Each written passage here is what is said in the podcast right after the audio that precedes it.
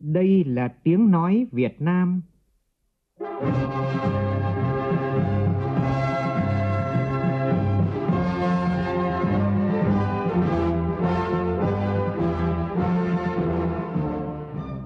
là tiếng nói Việt Nam, phát thanh từ Hà Nội, thủ đô nước Cộng hòa xã hội chủ nghĩa Việt Nam.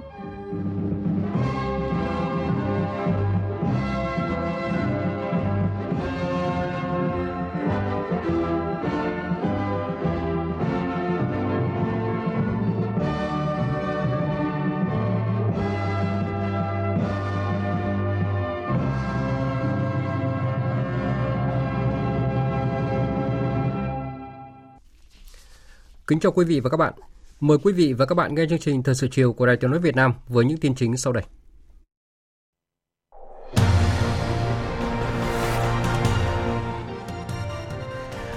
Thủ tướng Chính phủ Phạm Minh Chính chủ trì phiên họp Chính phủ xây dựng pháp luật tháng 11.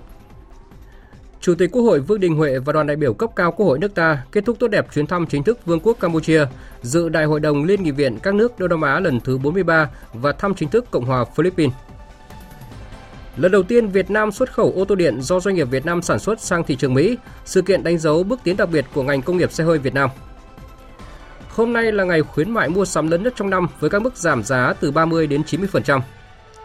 Trong phần tin quốc tế, báo cáo mới nhất của hãng đánh giá tín dụng Moody cho thấy Việt Nam và Philippines là những nền kinh tế tăng trưởng nhanh nhất của Đông Nam Á trong năm tới. Với chủ đề Đoàn kết hành động nhằm chấm dứt bạo lực đối với phụ nữ và trẻ em gái, Ngày quốc tế xóa bỏ bạo lực đối với phụ nữ năm nay tái khẳng định quyết tâm đấu tranh loại trừ mọi hình thức bạo lực nhằm vào nữ giới.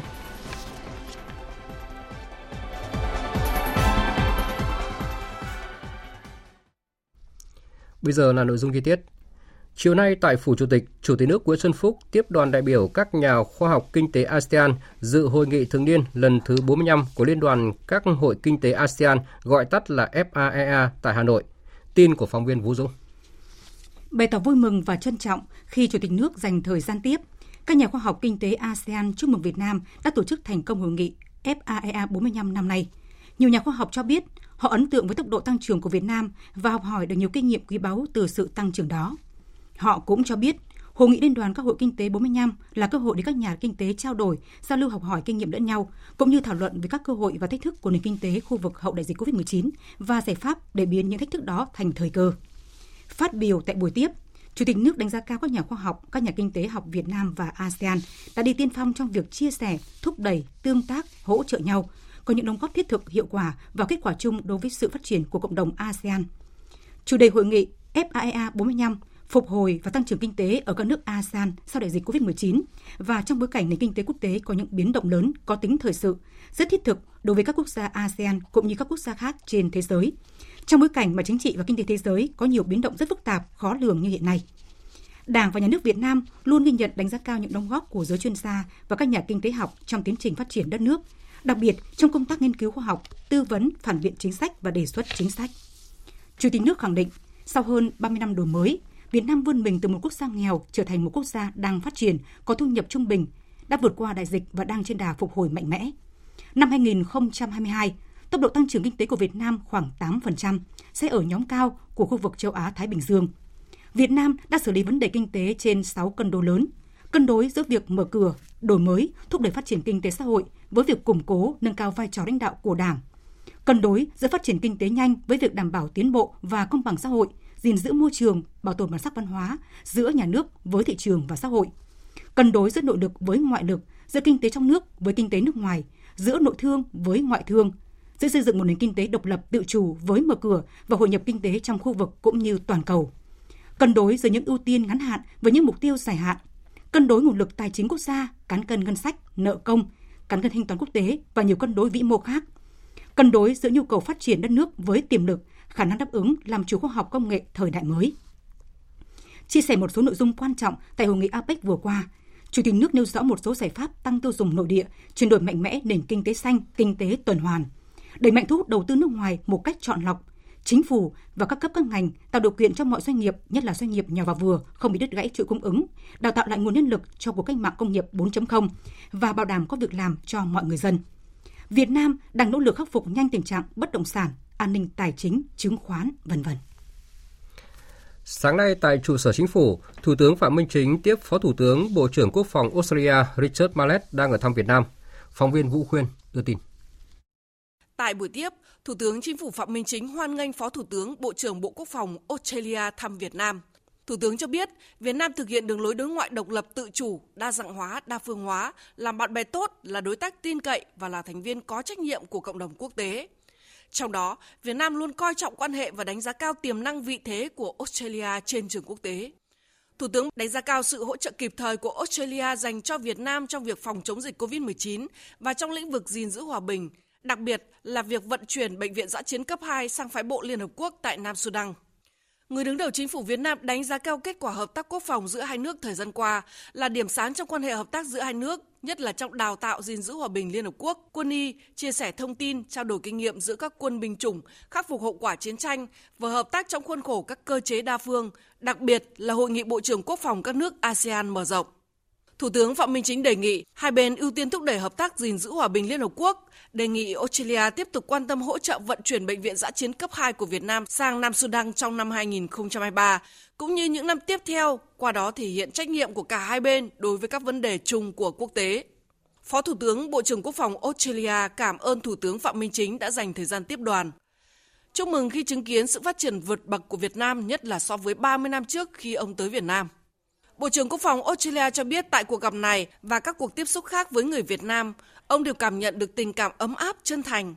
cho rằng đây là nền tảng cho mối quan hệ tin cậy chiến lược giữa Australia và Việt Nam. Trên cơ sở đó, Bộ trưởng Quốc phòng Australia mong muốn năm 2023, năm Việt Nam Australia kỷ niệm 50 năm quan hệ, hai nước sẽ nâng cấp quan hệ lên đối tác chiến lược toàn diện, đồng thời thúc đẩy thực hiện Hiệp định Đối tác Toàn diện và Tiến bộ Xuyên Thái Bình Dương CPTPP,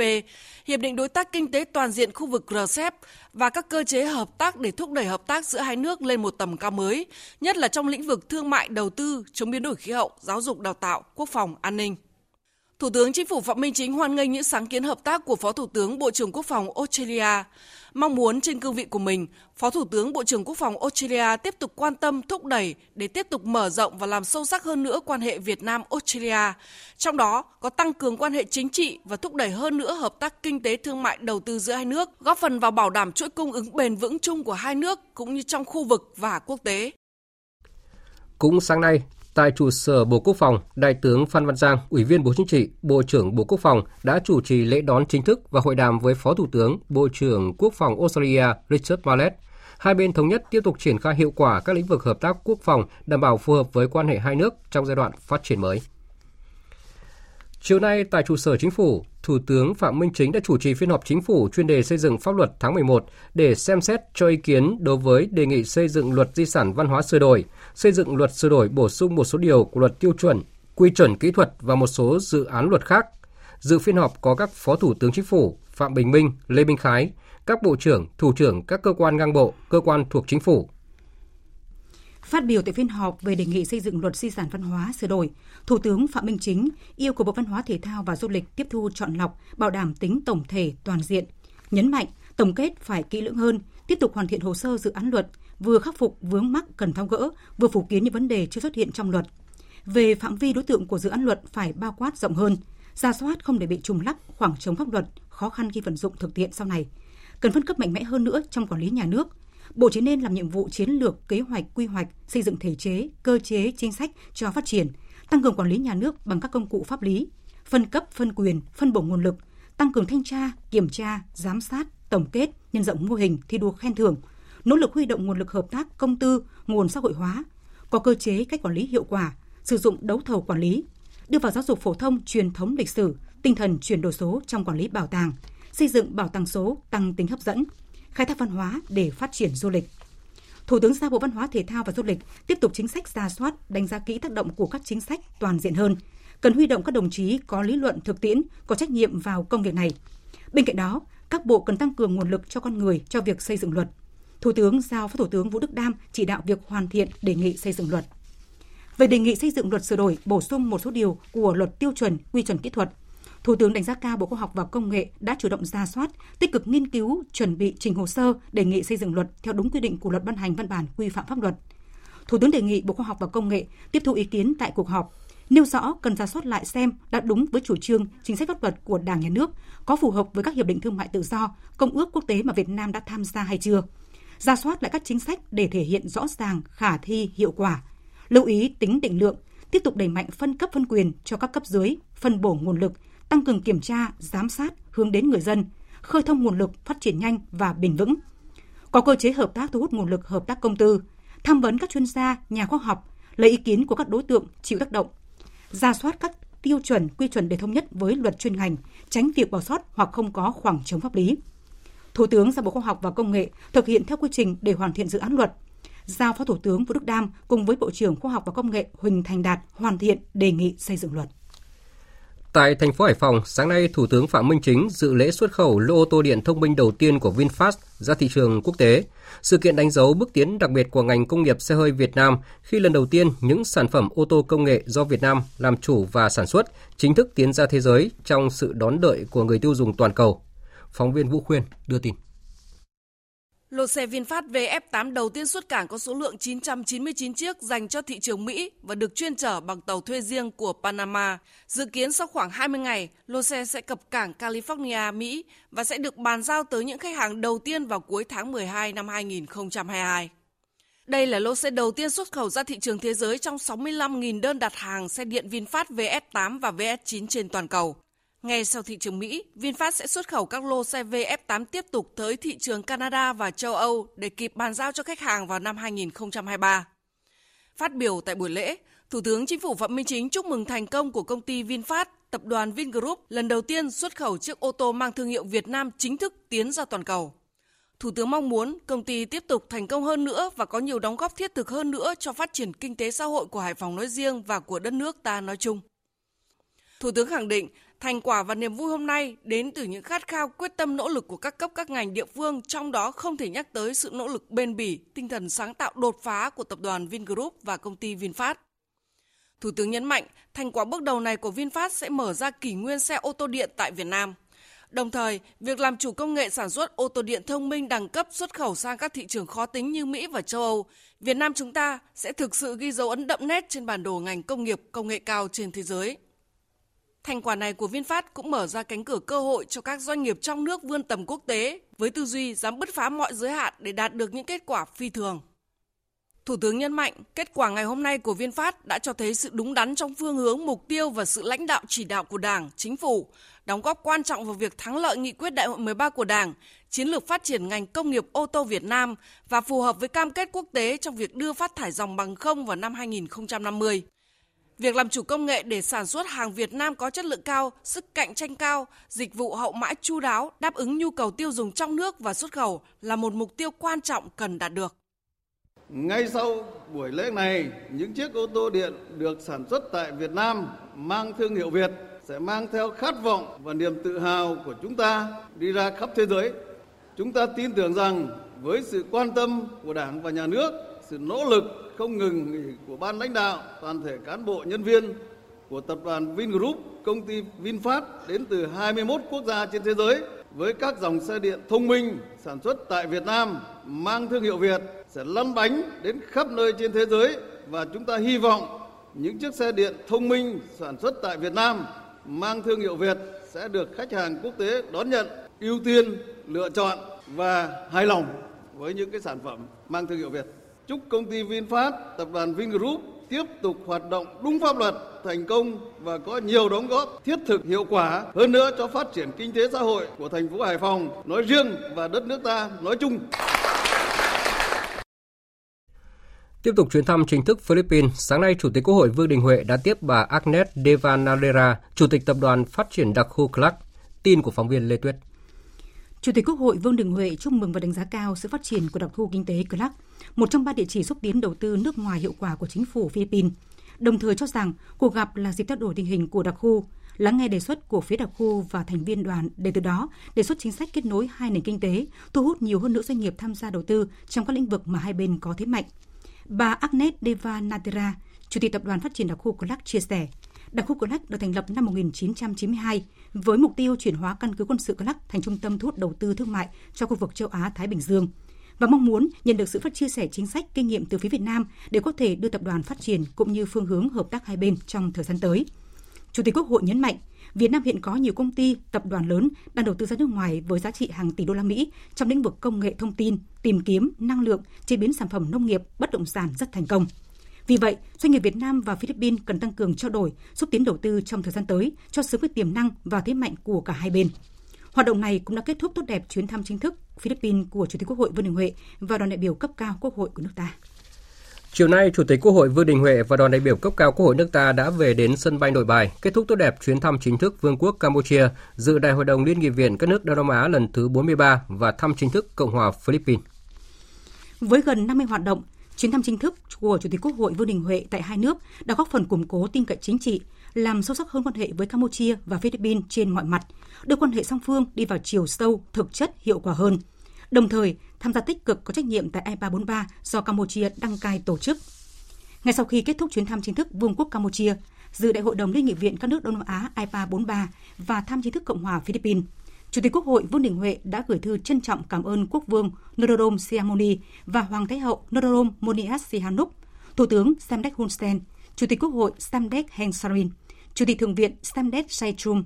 nhiệt liệt chúc mừng Quốc hội Campuchia tổ chức thành công IPA 43 và hoàn thành tốt đẹp vai trò chủ nhà IPA 2022. Chủ tịch Quốc hội Vương Đình Huệ đã gửi thư trân trọng cảm ơn Tổng thống Philippines Ferdinand Marcos, Chủ tịch Thượng viện Juan Miguel Zubiri, Chủ tịch Hạ viện Philippines Martin Romualdez, Phó Tổng thống Sada Duterte đã đón tiếp đoàn trọng thị nồng ấm và chân tình.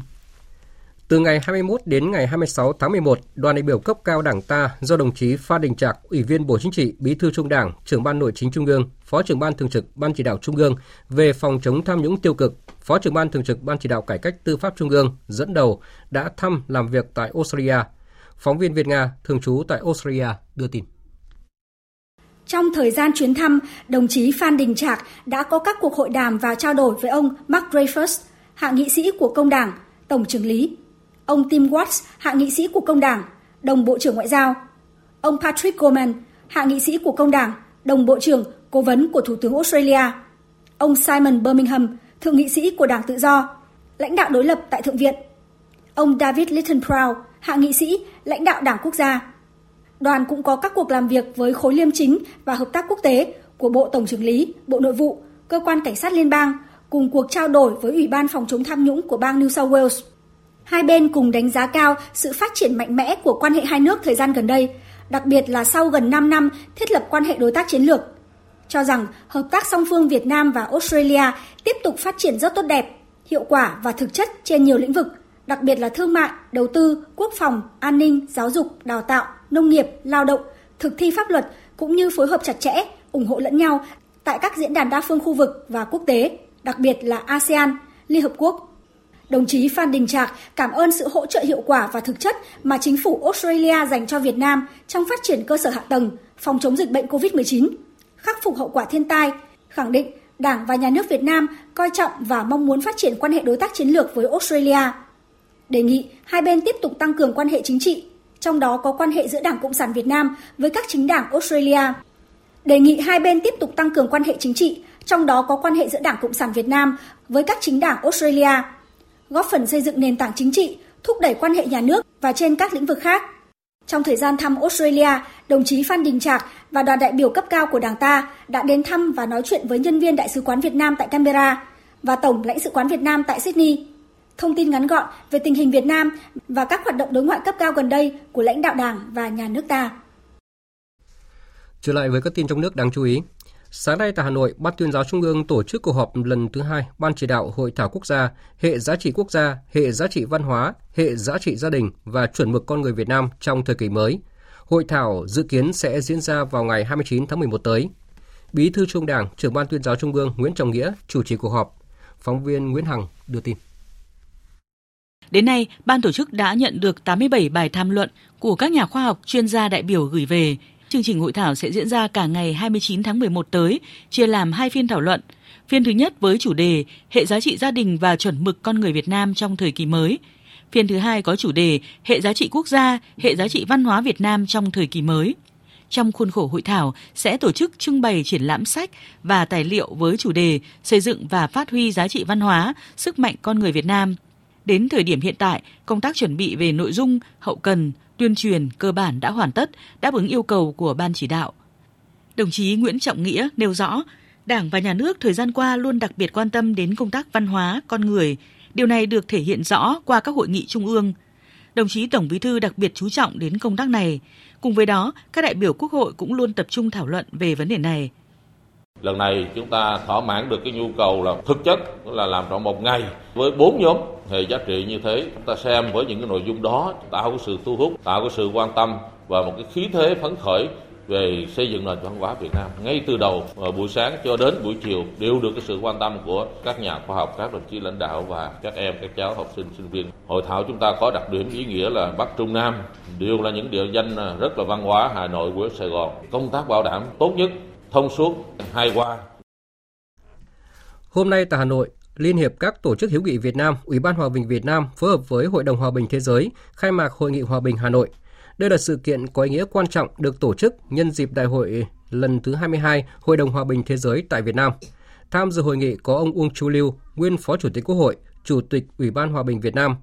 Đại sứ Nguyễn Phương Nga, Chủ tịch Liên hiệp các tổ chức hiếu nghị Việt Nam, đại diện các bộ, ban ngành, đoàn thể, lãnh đạo thành phố Hà Nội và ông Palab Senkupa, Chủ tịch Hội đồng Hòa bình Thế giới, cùng hơn 90 đại biểu là khách mời quốc tế là đại diện các tổ chức và diễn đàn quốc tế.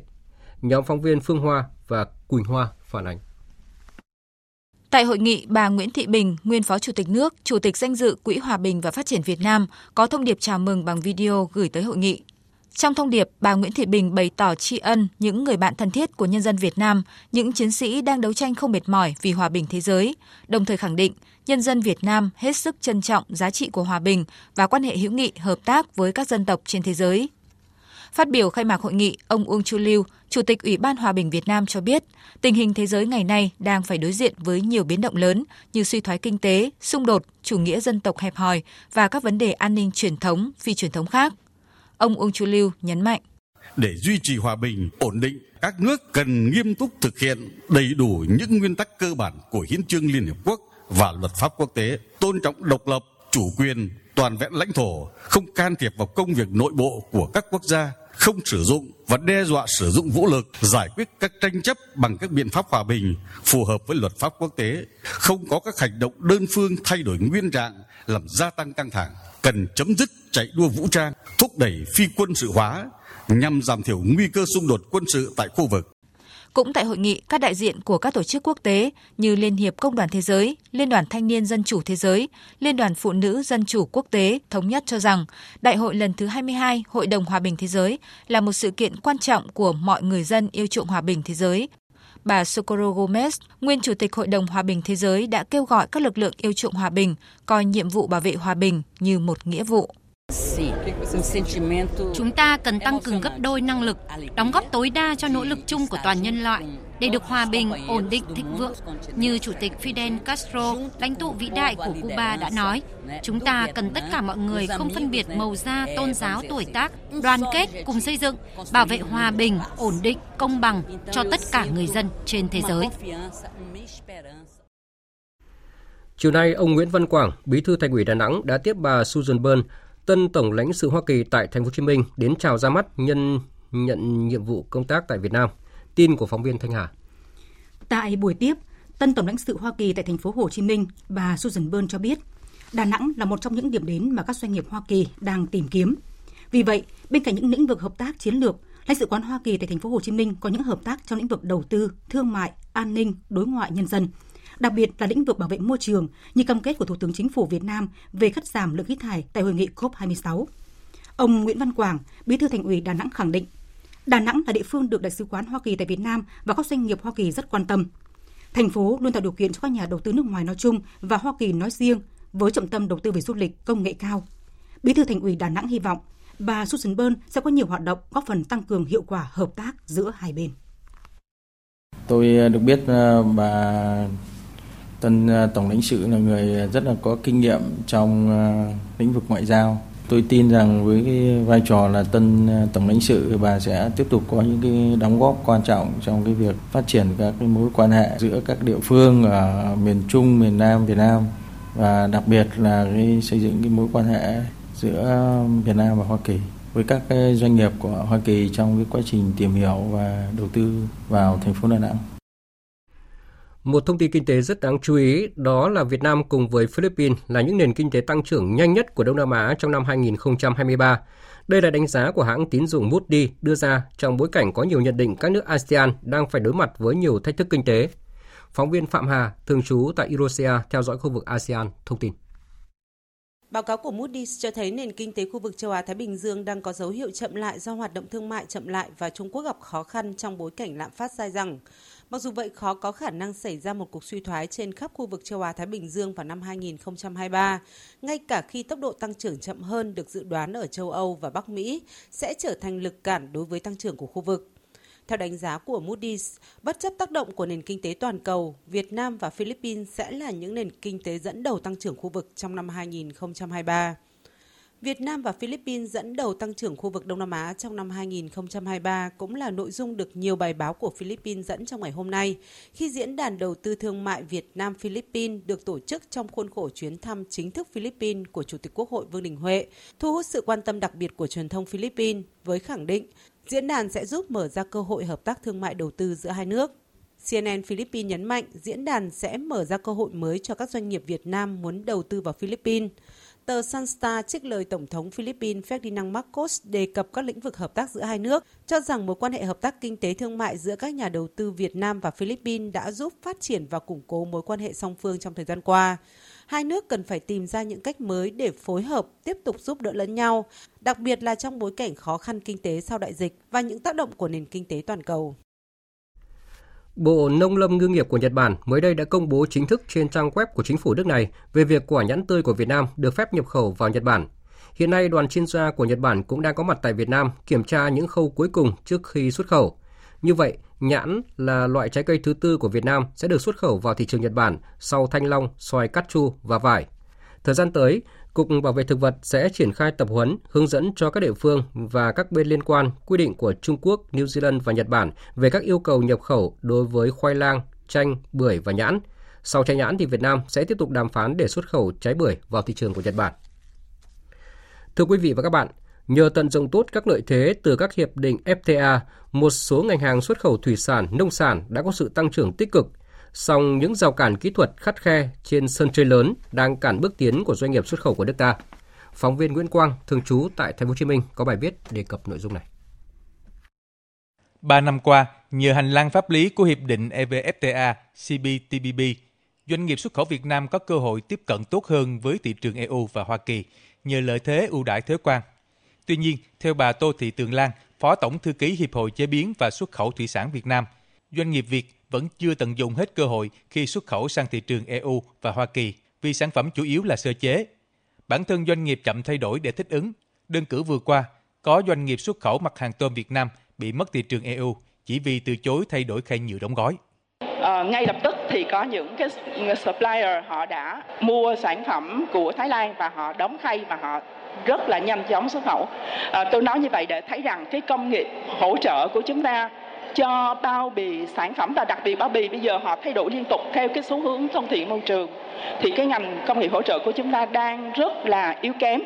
để mà hỗ trợ cho những ngành thực phẩm. Cũng vướng hàng rào kỹ thuật tương tự như sản phẩm thủy sản khi vào thị trường EU.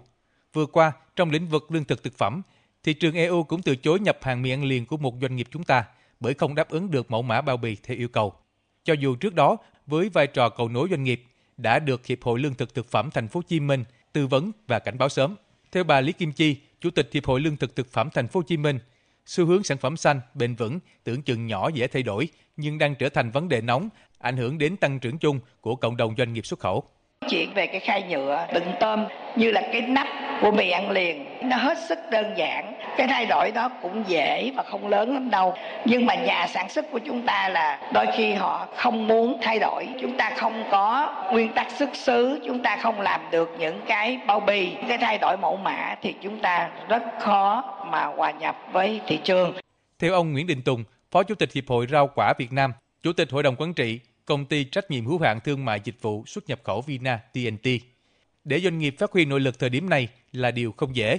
vì đa số doanh nghiệp Việt Nam đang thiếu hụt dòng vốn. Hiện chưa thể dự báo tính khả quan cho những ngày tới ở lĩnh vực xuất khẩu, Nhưng chắc chắn đã có nhiều doanh nghiệp nội địa lẫn xuất khẩu đã giảm giờ làm, cắt giảm nhân công và giải thể ngay trước thềm cao điểm tiêu thụ hàng hóa cuối năm do thiếu vốn lẫn không có đơn hàng. Ông Nguyễn Đình Tùng cho rằng bức bách nhất hiện nay không phải rau quả mà tất cả ngành là cái cái dòng tiền. Nói chung làm cái gì chúng ta không phải có dòng tiền,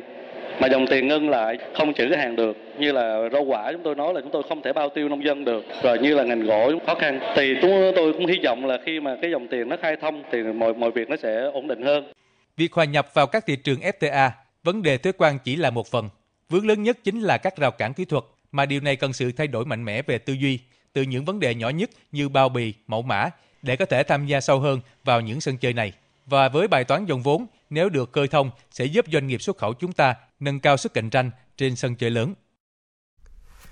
Thưa quý vị và các bạn, hôm nay là ngày khuyến mại mua sắm lớn nhất trong năm, còn được gọi là Black Friday. Trong dịp này thì nhiều cửa hàng, trung tâm thương mại đã giảm giá mạnh để kích cầu mua sắm. Điều đặc biệt của Black Friday tại Việt Nam là chương trình diễn ra từ khá sớm và kéo dài. Nhiều cửa hàng giảm giá từ 30 đến 90%. Điều này sẽ giúp cho người tiêu dùng có thêm thời gian để mua sắm cũng như lựa chọn các sản phẩm. Ghi nhận của phóng viên Bá Toàn. Ngay từ đầu tháng 11, nhiều cửa hàng đã có những chương trình giảm giá khuyến mại nhằm thu hút người tiêu dùng. Tại Hà Nội, các cửa hàng trên một số tuyến phố thời trang nổi tiếng như là Cầu Giấy, Thái Hà, Chùa Bộc, phố Huế đều treo biển quảng cáo khuyến mại từ 10, 30, thậm chí là 80%. Chị Nguyễn Đinh Hạnh, người dân sống tại quận Long Biên, Hà Nội cho biết, năm nay có nhiều chương trình khuyến mại hơn, nhưng sau thời gian dài chịu ảnh hưởng của dịch bệnh nên các khoản chi tiêu đều phải cân nhắc.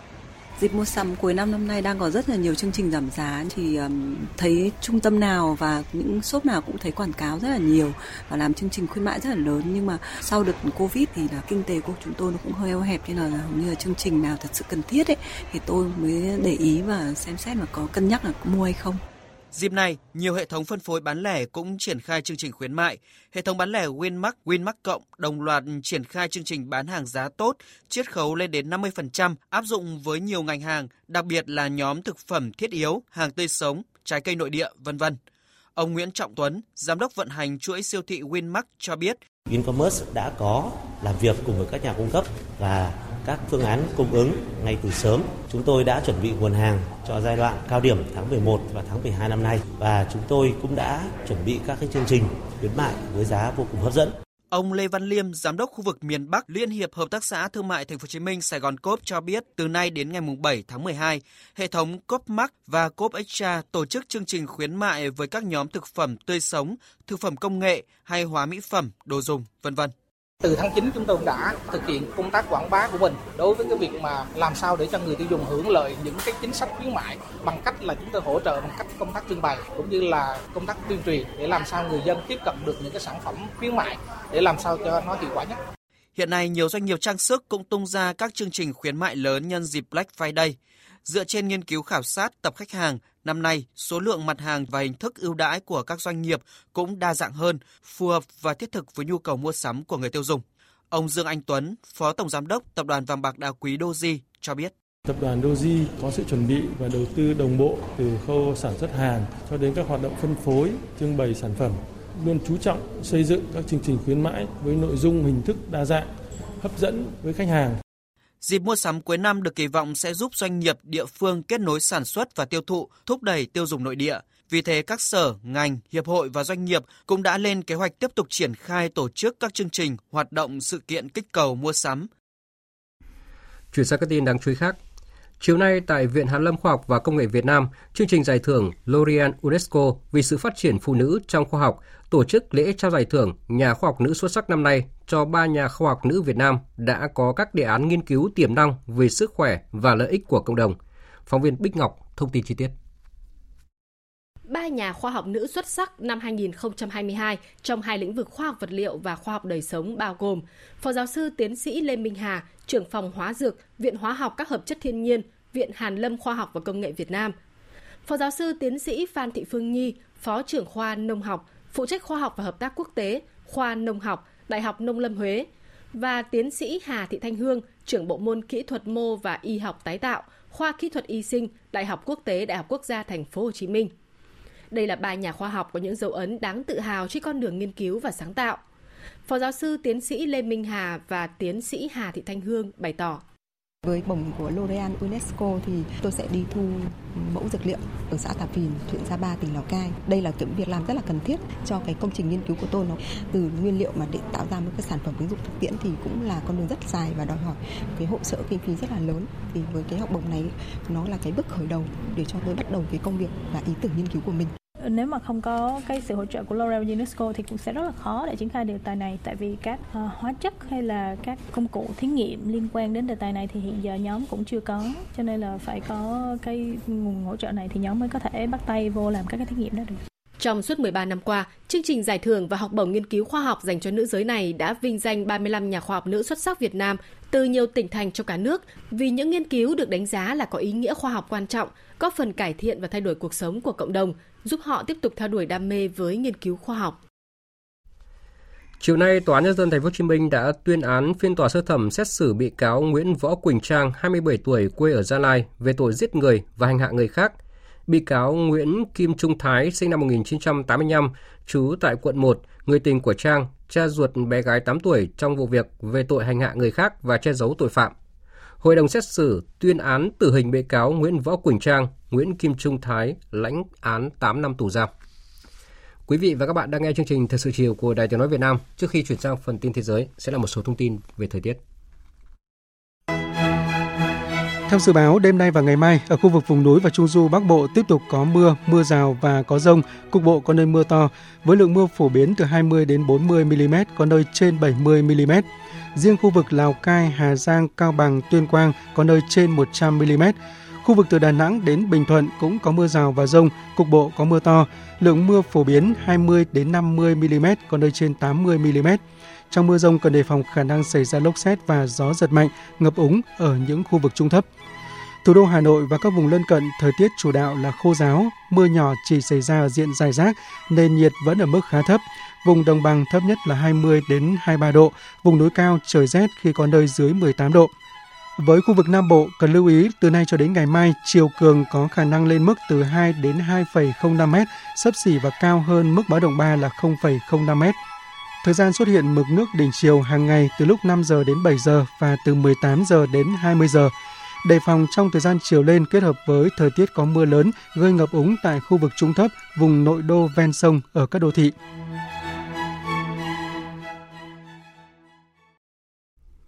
Mời quý vị và các bạn nghe tiếp chương trình với phần tin thế giới. Hôm nay, Tổng Bí thư Đảng Cộng sản Trung Quốc, Chủ tịch Trung Quốc Tập Cận Bình có cuộc hội đàm với Bí thư thứ nhất Đảng Cộng sản, Chủ tịch Cuba Miguel Díaz-Canel. Tại cuộc hội đàm, Chủ tịch Trung Quốc Tập Cận Bình khẳng định nước này sẵn sàng mở rộng hợp tác thực chất với Cuba, đồng thời củng cố hợp tác trong các vấn đề khu vực và toàn cầu. Ông Tập Cận Bình nhấn mạnh, cho dù tình hình quốc tế có thay đổi như thế nào, tình hữu nghị lâu dài giữa Trung Quốc với Cuba sẽ không thay đổi. Trung Quốc ủng hộ Cuba theo đuổi con đường xây dựng chủ nghĩa xã hội, sẵn sàng hợp tác với Cuba để thực hiện sáng kiến phát triển toàn cầu và sáng kiến an ninh toàn cầu, đồng thời cùng nhau thúc đẩy hòa bình và phát triển thế giới. Hôm nay, lực lượng phòng vệ bờ biển Nhật Bản cho biết đã phát hiện 4 tàu tuần duyên của Trung Quốc đi vào vùng lãnh hải tiếp giáp quần đảo đang tranh chấp mà Nhật Bản gọi là Senkaku, trong khi Trung Quốc gọi là Điếu Ngư. Các tàu của Trung Quốc lập tức rời vùng lãnh hải tiếp giáp quần đảo tranh chấp sau khi các tàu tuần tra của Nhật Bản phát lời kêu gọi. Động thái này diễn ra chỉ vài ngày sau khi hội nghị trực tuyến cơ chế tham vấn cấp cao Trung Nhật về các vấn đề trên biển lần thứ 14, trong đó hai nước đã nhất trí duy trì liên lạc và phối hợp xử lý các vấn đề trên biển. Trong bối cảnh xung đột tại Ukraine chưa có dấu hiệu giảm nhiệt, Nga mới đây để ngỏ khả năng chấm dứt xung đột tại quốc gia Đông Âu này. Trước đề nghị của Nga, phía Ukraine vẫn giữ thái độ cứng rắn, yêu cầu Nga phải rút quân khỏi khu vực Ukraine. Biên tập viên Trần Nga tổng hợp thông tin. Phát biểu trước báo giới, người phát ngôn Điện Kremlin Dmitry Peskov kêu gọi Ukraine chấp nhận các điều kiện để sớm giải quyết xung đột Nga-Ukraine. Lãnh đạo của Ukraine có mọi cơ hội để đưa tình hình trở lại bình thường. Họ có mọi cơ hội để giải quyết tình hình bằng cách thực hiện các yêu cầu của phía Nga và chấm dứt những khổ đau mà người dân Ukraine đang phải chịu đựng. Người phát ngôn Điện Kremlin không nêu chi tiết điều kiện để giải quyết xung đột mà Nga đưa ra là gì. Tuy nhiên, trong các đề nghị đàm phán trước đây, Nga đã nhiều lần kêu gọi Ukraine phải ngừng hành động quân sự, sửa đổi hiến pháp để trở thành nước trung lập, thừa nhận Crimea là thuộc lãnh thổ của Nga, vân vân. Đáp lại đề nghị của Nga, Tổng thống Ukraine Zelensky khẳng định sẽ không có giải pháp lâu dài nào cho xung đột, trừ khi Nga rút quân khỏi toàn bộ các khu vực của Ukraine. Cuộc xung đột tại Ukraine đến nay đã tròn 9 tháng, hai bên cũng đã trải qua nhiều vòng đàm phán nhưng chưa đạt được kết quả cụ thể. Đã không ít lần đề nghị đàm phán được một trong hai bên đưa ra nhưng nhanh chóng bị dập tắt do tình hình chiến sự và tác động từ bên ngoài. Báo Bưu điện Washington mới đây dẫn các nguồn thạo tin cho biết chính quyền Tổng thống Mỹ Joe Biden đang hối thúc nhà lãnh đạo Ukraine Zelensky thể hiện sự cởi mở hơn cũng như từ bỏ quan điểm không khoan nhượng trong tiến trình hòa bình với Nga. Không chỉ Mỹ, nhiều nước đồng minh và các đối tác châu Âu cũng đang đưa ra đề nghị tương tự với Ukraine. Điều này đã được Tổng thống Ukraine thừa nhận trong trả lời phỏng vấn báo giới mới đây. Tôi đã nhận được tín hiệu từ các lãnh đạo nước ngoài. Họ nói, chúng tôi nghĩ rằng Tổng thống Nga Vladimir Putin muốn đàm phán trực tiếp. Và tôi nói, chúng tôi sẽ đề xuất đàm phán công khai và tôi sẵn sàng đề xuất một định dạng như vậy. Tôi sẽ thảo luận với các cấp dưới về cách thực hiện. Đàm phán hòa bình chấm dứt xung đột tại Ukraine là điều mà dư luận yêu chuộng hòa bình, đặc biệt là người dân Ukraine mong muốn lúc này. Tuy nhiên đàm phán chỉ diễn ra khi có điều kiện cần và đủ, trong đó trước nhất là thiện chí từ các lãnh đạo Nga và Ukraine. Các nhà lãnh đạo Liên minh châu Âu vẫn chưa thống nhất được mức giá trần khí đốt trong cuộc họp ngày hôm qua. Sự bất đồng giữa các thành viên trong khối đang gây cản trở nỗ lực hạ nhiệt giá mặt hàng này cũng như việc đối phó với khủng hoảng năng lượng đang ngày càng nghiêm trọng. Tổng hợp của biên tập viên Phương Anh.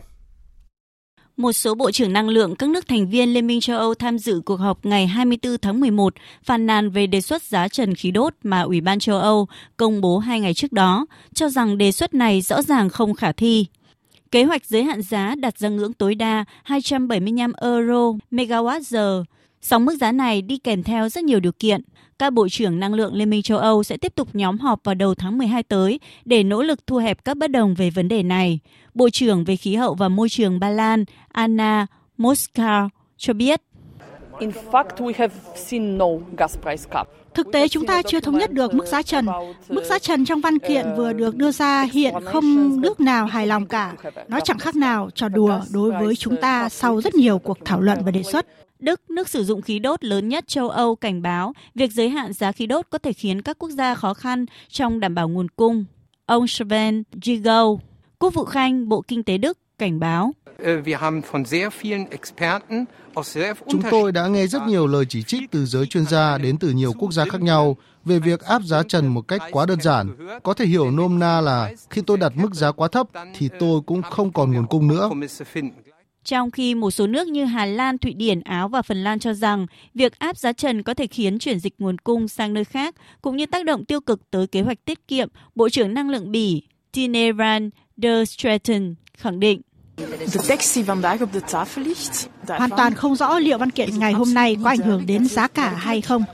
Tôi xin nhắc lại, các quốc gia châu Âu như Bỉ, Hà Lan đang phải đối mặt với mức giá rất cao. Giá cả tăng phi mã đang làm tổn hại đến các hộ gia đình, ngành công nghiệp, các doanh nghiệp của chúng ta. Chúng ta chẳng khác nào đang sống trong nền kinh tế thời chiến, đối mặt với mức giá cả thời chiến và do đó chúng ta cần phải có động thái can thiệp vào mức giá.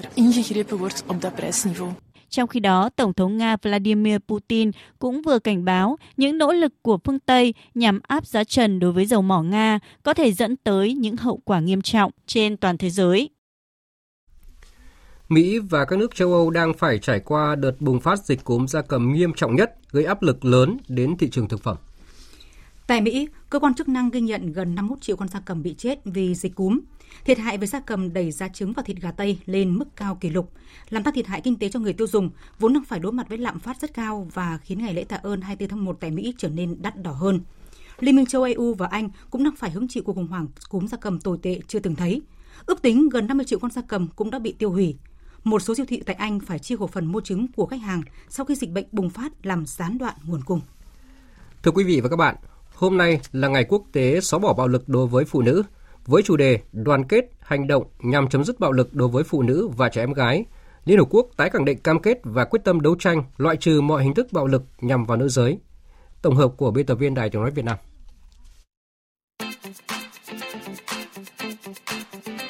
Đại dịch trong bóng tối là cách mà Liên Hợp Quốc gọi bạo lực đối với phụ nữ trong một báo cáo tháng 11 năm 2021.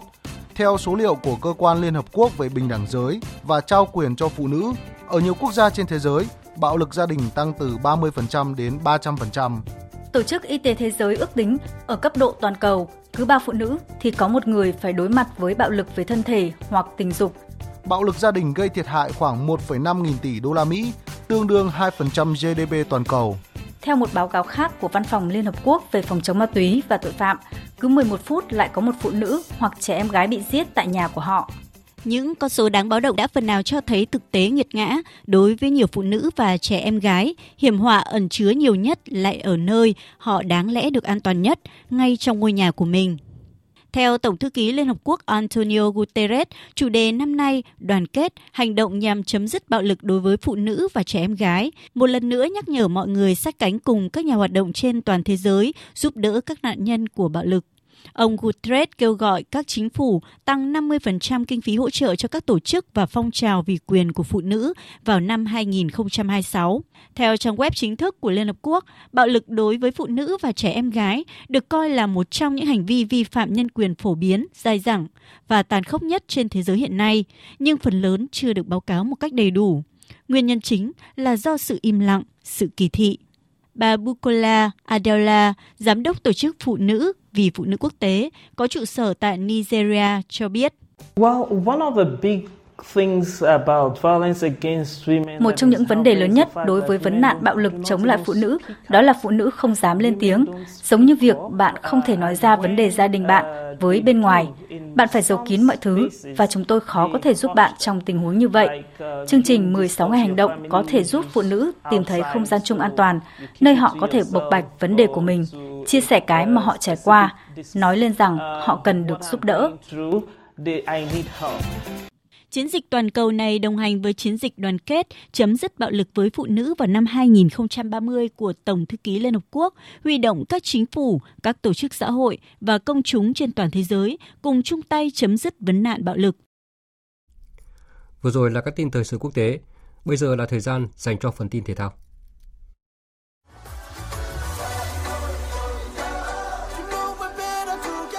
Nhật ký World Cup 2022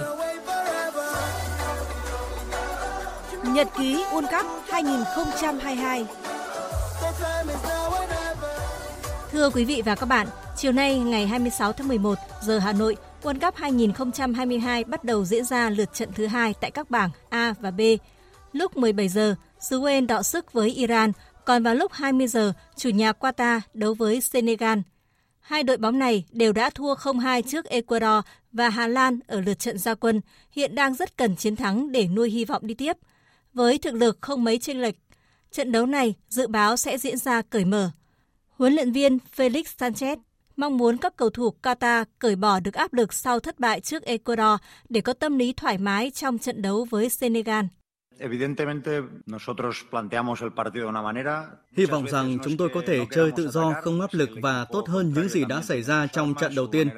Điều quan trọng nhất là chúng tôi phải cố gắng hết sức. Ở World Cup mà không cố gắng hết sức, bạn sẽ bị trừng phạt. Tôi hy vọng chúng tôi sẽ chiến đấu tốt với Senegal. Chúng tôi đã không mang lại niềm vui cho người hâm mộ sau trận đấu đầu tiên. Chúng tôi sắp đối đầu với một đội bóng có trình độ rất cao. Vì vậy, chúng tôi cần phải chứng tỏ bản thân và hãy chờ xem điều gì sẽ xảy ra si podemos progresar en todos estos aspectos del juego. Còn vào lúc 23 giờ, Hà Lan đọ sức với Ecuador. Hai đội bóng này đều đã giành chiến thắng trước Senegal và Qatar ở trận đầu tiên và kết quả trận đấu đêm nay có ảnh hưởng rất lớn đến ngôi đầu bảng cùng tấm vé đi tiếp của cả hai đội. Dù Ecuador đã giành 3 điểm sau trận đấu đầu tiên và có nhiều cơ hội vào vòng sau, nhưng huấn luyện viên Gustavo Julio Alfaro vẫn nói rằng đội bóng của ông sẽ chơi một trận như không còn gì để mất với Hà Lan. Chúng tôi sẽ làm mọi thứ để giành chiến thắng và chúng tôi sẽ chơi như không còn gì để mất. Không ai biết điều gì sẽ xảy ra, nhưng tôi rất tự tin vì những gì đội bóng của tôi đã thể hiện. Hà Lan là một đội bóng được tổ chức tốt với rất nhiều cá nhân tài năng. Những cầu thủ có thể tự quyết định trận đấu. Khi thi đấu với một đội bóng mạnh như Hà Lan, chúng tôi cần sự hưng phấn cả về thể chất lẫn tinh thần. Ở trận đấu còn lại diễn ra vào 2 giờ dạng sáng ngày mai, Mỹ sẽ đối mặt với Anh. Trận mở màn, tuyển Anh đã thị uy sức mạnh khi thắng đậm Iran 6-2, còn Mỹ hòa xứ Wales một đều. So về lực lượng, Anh có sức mạnh vượt trội so với Mỹ. Huấn luyện viên Gareth Southgate của đội tuyển Anh cho biết. Tôi nghĩ trận đấu ngày mai sẽ rất khác so với trận đầu tiên. Họ chơi áp sát bóng rất tốt và có những cầu thủ có nhiều kinh nghiệm thi đấu ở các giải đấu hàng đầu châu Âu. Chúng tôi hiểu phong độ và tinh thần của họ. Chúng tôi rất tôn trọng đối thủ của mình. Chúng tôi không đánh giá thấp đội tuyển Mỹ. Nếu thắng trong trận đấu ngày mai, chúng tôi sẽ vượt qua vòng bảng và đã sẵn sàng cho điều đó. Còn ở bốn cặp đấu cuối cùng thuộc lượt trận thứ nhất các bảng H và G kết thúc vào đêm qua và dạng sáng nay. Thụy Sĩ vượt qua Cameroon 1-0, Brazil đánh bại Serbia 2-0, Bồ Đào Nha thắng Sisao Ghana 3-2, còn Uruguay và Hàn Quốc hòa nhau không bàn thắng.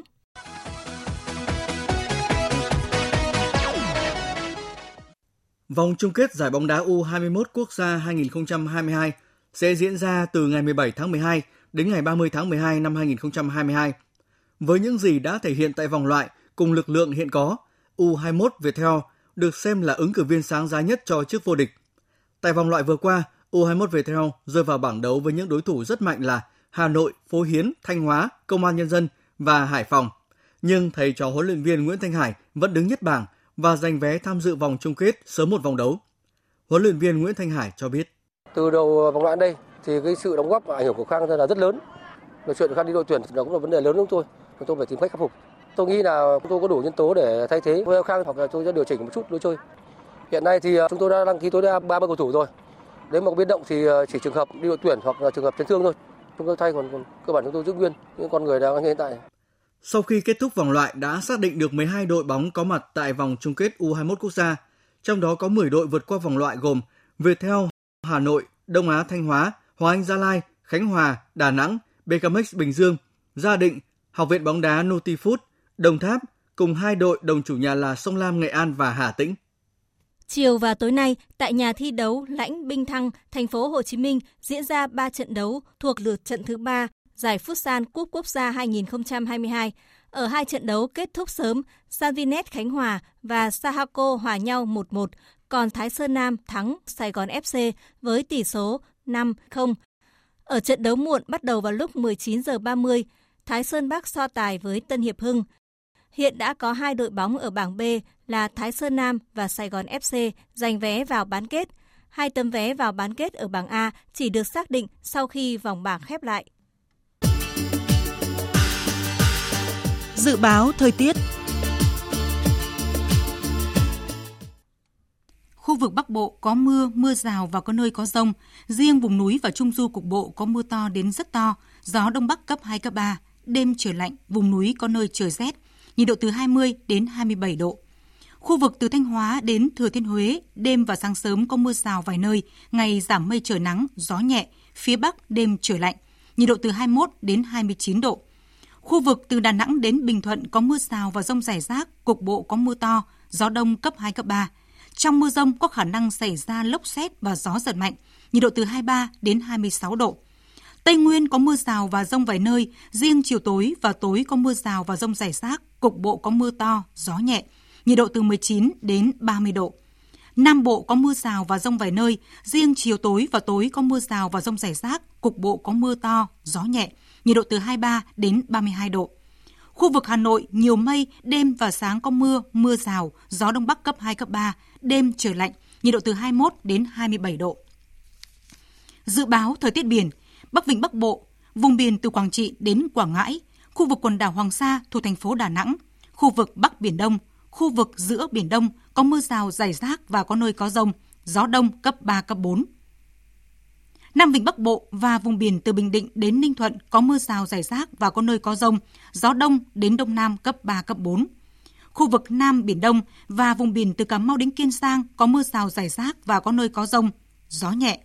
Vùng biển từ Bình Thuận đến Cà Mau có mưa rào và rông vài nơi, gió đông bắc cấp 3, cấp 4. Vịnh Thái Lan có mưa rào rải rác và có nơi có rông, gió đông nam cấp 3, cấp 4.